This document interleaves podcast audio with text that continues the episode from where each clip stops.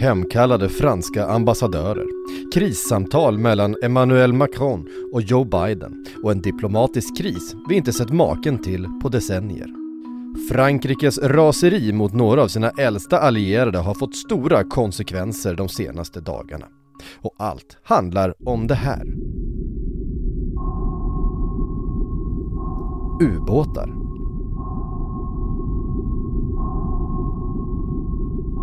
Djupt nere under vattenytan, nästan omöjliga att upptäcka, patrullerar de våra hav.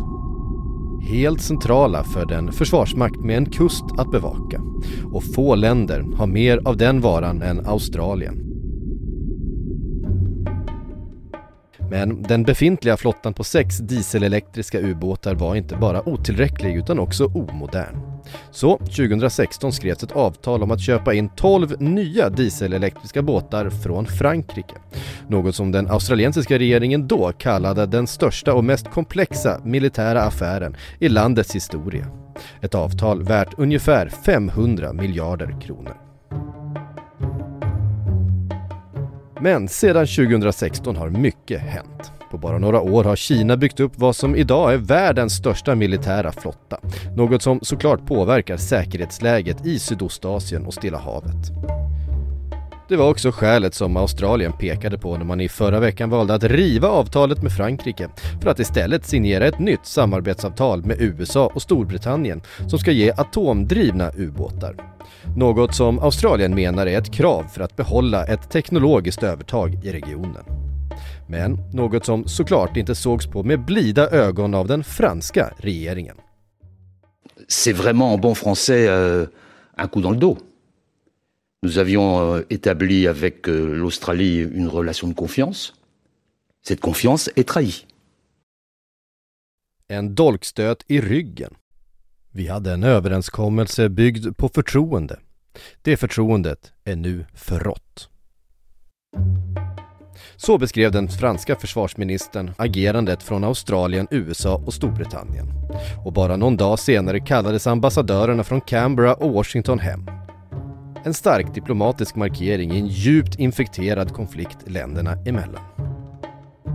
Mitt namn är Patrik Syk och med mig för att prata om de skadade relationerna och vad de kan få för konsekvenser har vi med oss Anna Wisslander, Nordeuropachef på Transatlantic Council, som får börja med att ge sin egen reaktion på den uppkomna konflikten. Ja, det här har ju exploderat eh, över Atlanten senaste veckan och eh, svallvågorna är stora och jag tror att det kommer få konsekvenser ett, ett bra tag framöver, in, även in eh, här på nästa år. Frankrikes utrikesminister beskrev ju det här som en dolkstöt i ryggen och har kallat hem sina ambassadörer från eh, både USA och Australien. Hur allvarlig är den här relationsbrickan? Det måste vara en av de, en av de största eh, konflikterna vi har sett mellan de här liksom allierade länderna eh, på väldigt många år. Vi brukar jämföra det med eh, kriget mot eh, Irak, eh, början av 2000-talet. Så det här eh, är ett tag sedan det var så här hett eh, över Atlanten. Det stämmer. De kallar det för svek i, i, i Frankrike. Hur ovanligt är det att sådana här saker händer? Att den här typen av eh, enorma uppgörelser mellan, eh, mellan länder som är allierade faktiskt går i stöpet på det här sättet? Det händer inte så ofta men jag tror det är viktigt att se det i vilken tidsskeende det här händer. Vi har en ganska kraftigt eskalerande global eh, stormaktskonkurrens och en, en förvärrad situation där Kina eh, har byggt upp och eh, ganska kraftigt eh, militariserar på olika sätt. Eh, och detta ser ju USA och sen ska man inte glömma Australiens ganska utsatta position eh, som också ligger bakom detta. Detta gör man ju inte bara för att vara taskig mot eh, Frankrike, så enkelt är det ju inte. Eh, utan det handlar om att Australien sen eh, senaste åren, alltså man slöt det här avtalet med Frankrike om ubåtarna 2016 men sen 2017 och framåt så har det eskalerat påtryckningarna från Kina. Eh, man har behövt lagstifta särskilt för att undvika och kunna eh, slå tillbaka när kineserna försöker påverka de demokratiska systemen och spionera i Australien. Man har fått välja bort Huawei, 5G-nätverket Ehm, eh, och man har nu på senare tid också utsatts för kraftiga handelshinder och eh, i princip ett handelskrig av Kina. Journalister har fängslats i Kina och så vidare. Så att eh, Australien är utsatt på många sätt av en slags eh, mobbning från Kina, starka påtryckningar och det är det här säkerhetspolitiska läget Kinas upprustning, Kinas ökade maktambitioner som man också ska se den förändring i sin strategi som Australien nu genomför genom att, att uh, samarbeta med USA och Storbritannien på det här sättet framöver. Hur påverkas NATO och framförallt hur ställer sig NATO till den här frågan? Frankrike, USA och Storbritannien är ju, är ju NATO-allierade. Ja, det har inte kommit någon officiell eh, officiellt ställningstagande från NATO men eh, man kan ju se här att det här är en eh, kommer bli en spänning inom NATO. Eh, frågan om hur man ska ställa sig till Kina har redan varit uppe för diskussion. faktiskt fanns den inte på agendan före 2018. Det säger någonting om Kinas globala liksom, roll och hur den har ökat bara på de allra senaste åren. Men nu är det en pågående diskussion och Eh, Eh, här handlar det ju om eh, hur, hur ser man på hotet, eh, hur kraftigt är det, hur stort är det? Ehm, EU och Frankrike har ju en annan linje där man inte har velat riktigt ta den eh, handen som USA sträckt ut i med Biden-administrationen. Biden ser världen och det kommande årtiondet som en kamp mellan demokratierna och autokratierna som man säger i Kina men också Ryssland. Där, där han vill se en allians av, de, av demokratier som verkar mot Eh, Eh, Kina. EU, Frankrike, Tyskland och flera andra länder duckar ju inför den här beskrivningen och vill inte dras in i detta utan man vill kunna ha bibehållna handelsrelationer med Kina samtidigt som man kanske markerar lite ökad närvaro i, i Asien men inte eh, går fram lika hårt då som, som USA till exempel. Och det här påverkar och kommer påverka NATO. Exakt hur vet vi inte för NATO ska ha en översyn av sitt strategiska koncept som styr inriktningen kommande årtiondet. Och det, den ska till och formuleras nu här under våren 2022 och framåt. Och, eh, då är ju så i NATO att det är konsensus, alla allierade måste vara överens om skrivningar och så vidare och, och eh, Frankrike med det som har hänt, den, hur, man, hur sviken man nu känner sig då från de två största allierade USA och eh, Storbritannien i NATO. Jag tror att detta kommer bli eh, krångligt. Mm.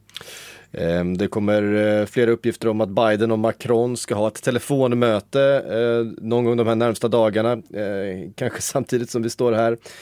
Hur viktigt är det att bygga upp den här relationen igen mellan, mellan USA och Frankrike? Nej men det är ju extremt viktigt och eh, jag brukar säga så här att liksom, Frankrike har varit en ovillig allierad i NATO. Man lämnade under många år NATOs gemensamma kommando och man har lite gått sin egen väg och sådär. Men no, samtidigt så är eh, USA och Frankrike varandras äldsta allierade brukar man säga och Frankrike vill ju ha en nära relation med USA och vice versa. Så det här är inte liksom eh, svart eller vitt på det sättet utan och, och, jag tror även från USAs sida, det har man betonat, Australien också, så vill man ha fortsatt goda relationer med Frankrike och det ligger också i, i Frankrikes intresse eh, till viss del. Samtidigt så tar ju Macron nu chansen att driva det här med strategisk autonomi för Europa som han eh, har gjort. Han vill gärna se att Europa, EU under Frankrikes ledning då tar en mer oberoende roll i världspolitiken och hittar egna positioner och inte förlitar sig på ett USA som de då uppfattar som eh, då och då opolitligt. Eh, så att eh, det återstår väl att se exakt hur man kommer att jämka ihop det här men om man tittar på den bredare, större bilden i världen så är det ju viktigt att, att västliga länder som ändå har en gemensam eh, grundsyn på vad som är demokrati, vad som är mänskliga rättigheter, vad som är yttrandefrihet, religionsfrihet och de här frågorna som nu blir allt viktigare. Att, att vi, fort, vi, dessa länder, och där är Sverige också med, fortsätter att jobba tillsammans och inte ägna oss åt att Eh, liksom, eh, till övervägande del strida inom med varandra. Det är ju det vi måste komma bort ifrån. Så på något sätt måste man ju jämka ihop sig här eh, och, och sy ihop och lappa ihop relationen. Det finns ingen annan väg. Eh, det kommer också varningar här om att den här uteblivna affären kan få väldigt negativa eh, konsekvenser för den franska försvarsbudgeten framöver. Eh, I tider då det eh, franska försvaret står för ganska stora utmaningar, eh, både i Medelhavet men också med alla relationer man har till Mellanöstern. Går det redan nu att förutse några effekter som den här då uteblivna jätteaffären kan få?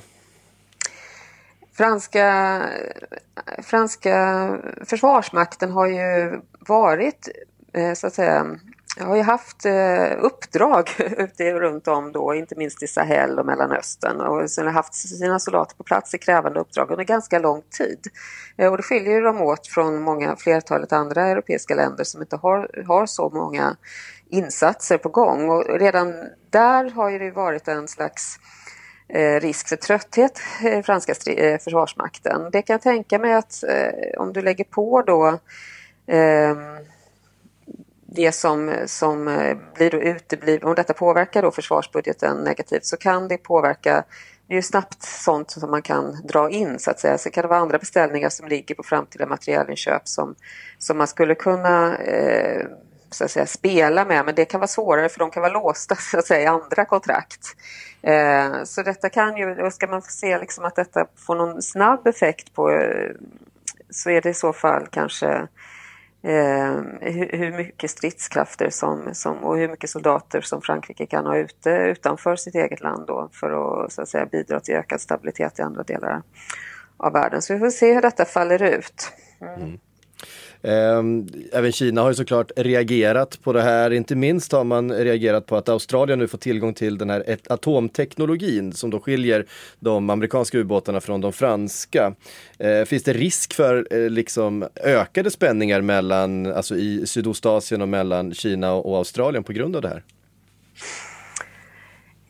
Ja, det där kan man ju se på lite olika sätt. Jag skulle nog ändå luta åt att eh, länder som Kina och Ryssland de förstår ju eh, maktspråk ganska väl. Eh, det är ju det de själva ägnar sig åt eh, i stor utsträckning. Och det här draget då när eh, man bildar en sån här allians och eh, förser, eh, väldigt ovanligt då att man, man har inte delat den här teknologin sedan 1958. Eh, så detta sker ju inte varje dag utan detta är ju en viktig signal och mycket möjligt att denna signalen kommer i, i vad jag skulle bedöma ganska så rätt tid. Eh, det är möjligt att Kina inte vågar eh, provocera mer utan att man känner att eh, eh, det här får man fundera på vad det här får för konsekvenser. Intervjuad i programmet var Anna Wislander, Nordeuropachef på Transatlantic Council. Mitt namn är Patrik Syk och podden heter Aftonbladet Daily. Och vi, vi är tillbaka med ett nytt ämne imorgon igen. Du har lyssnat på en podcast från Aftonbladet. Ansvarig utgivare är Lena K Samuelsson.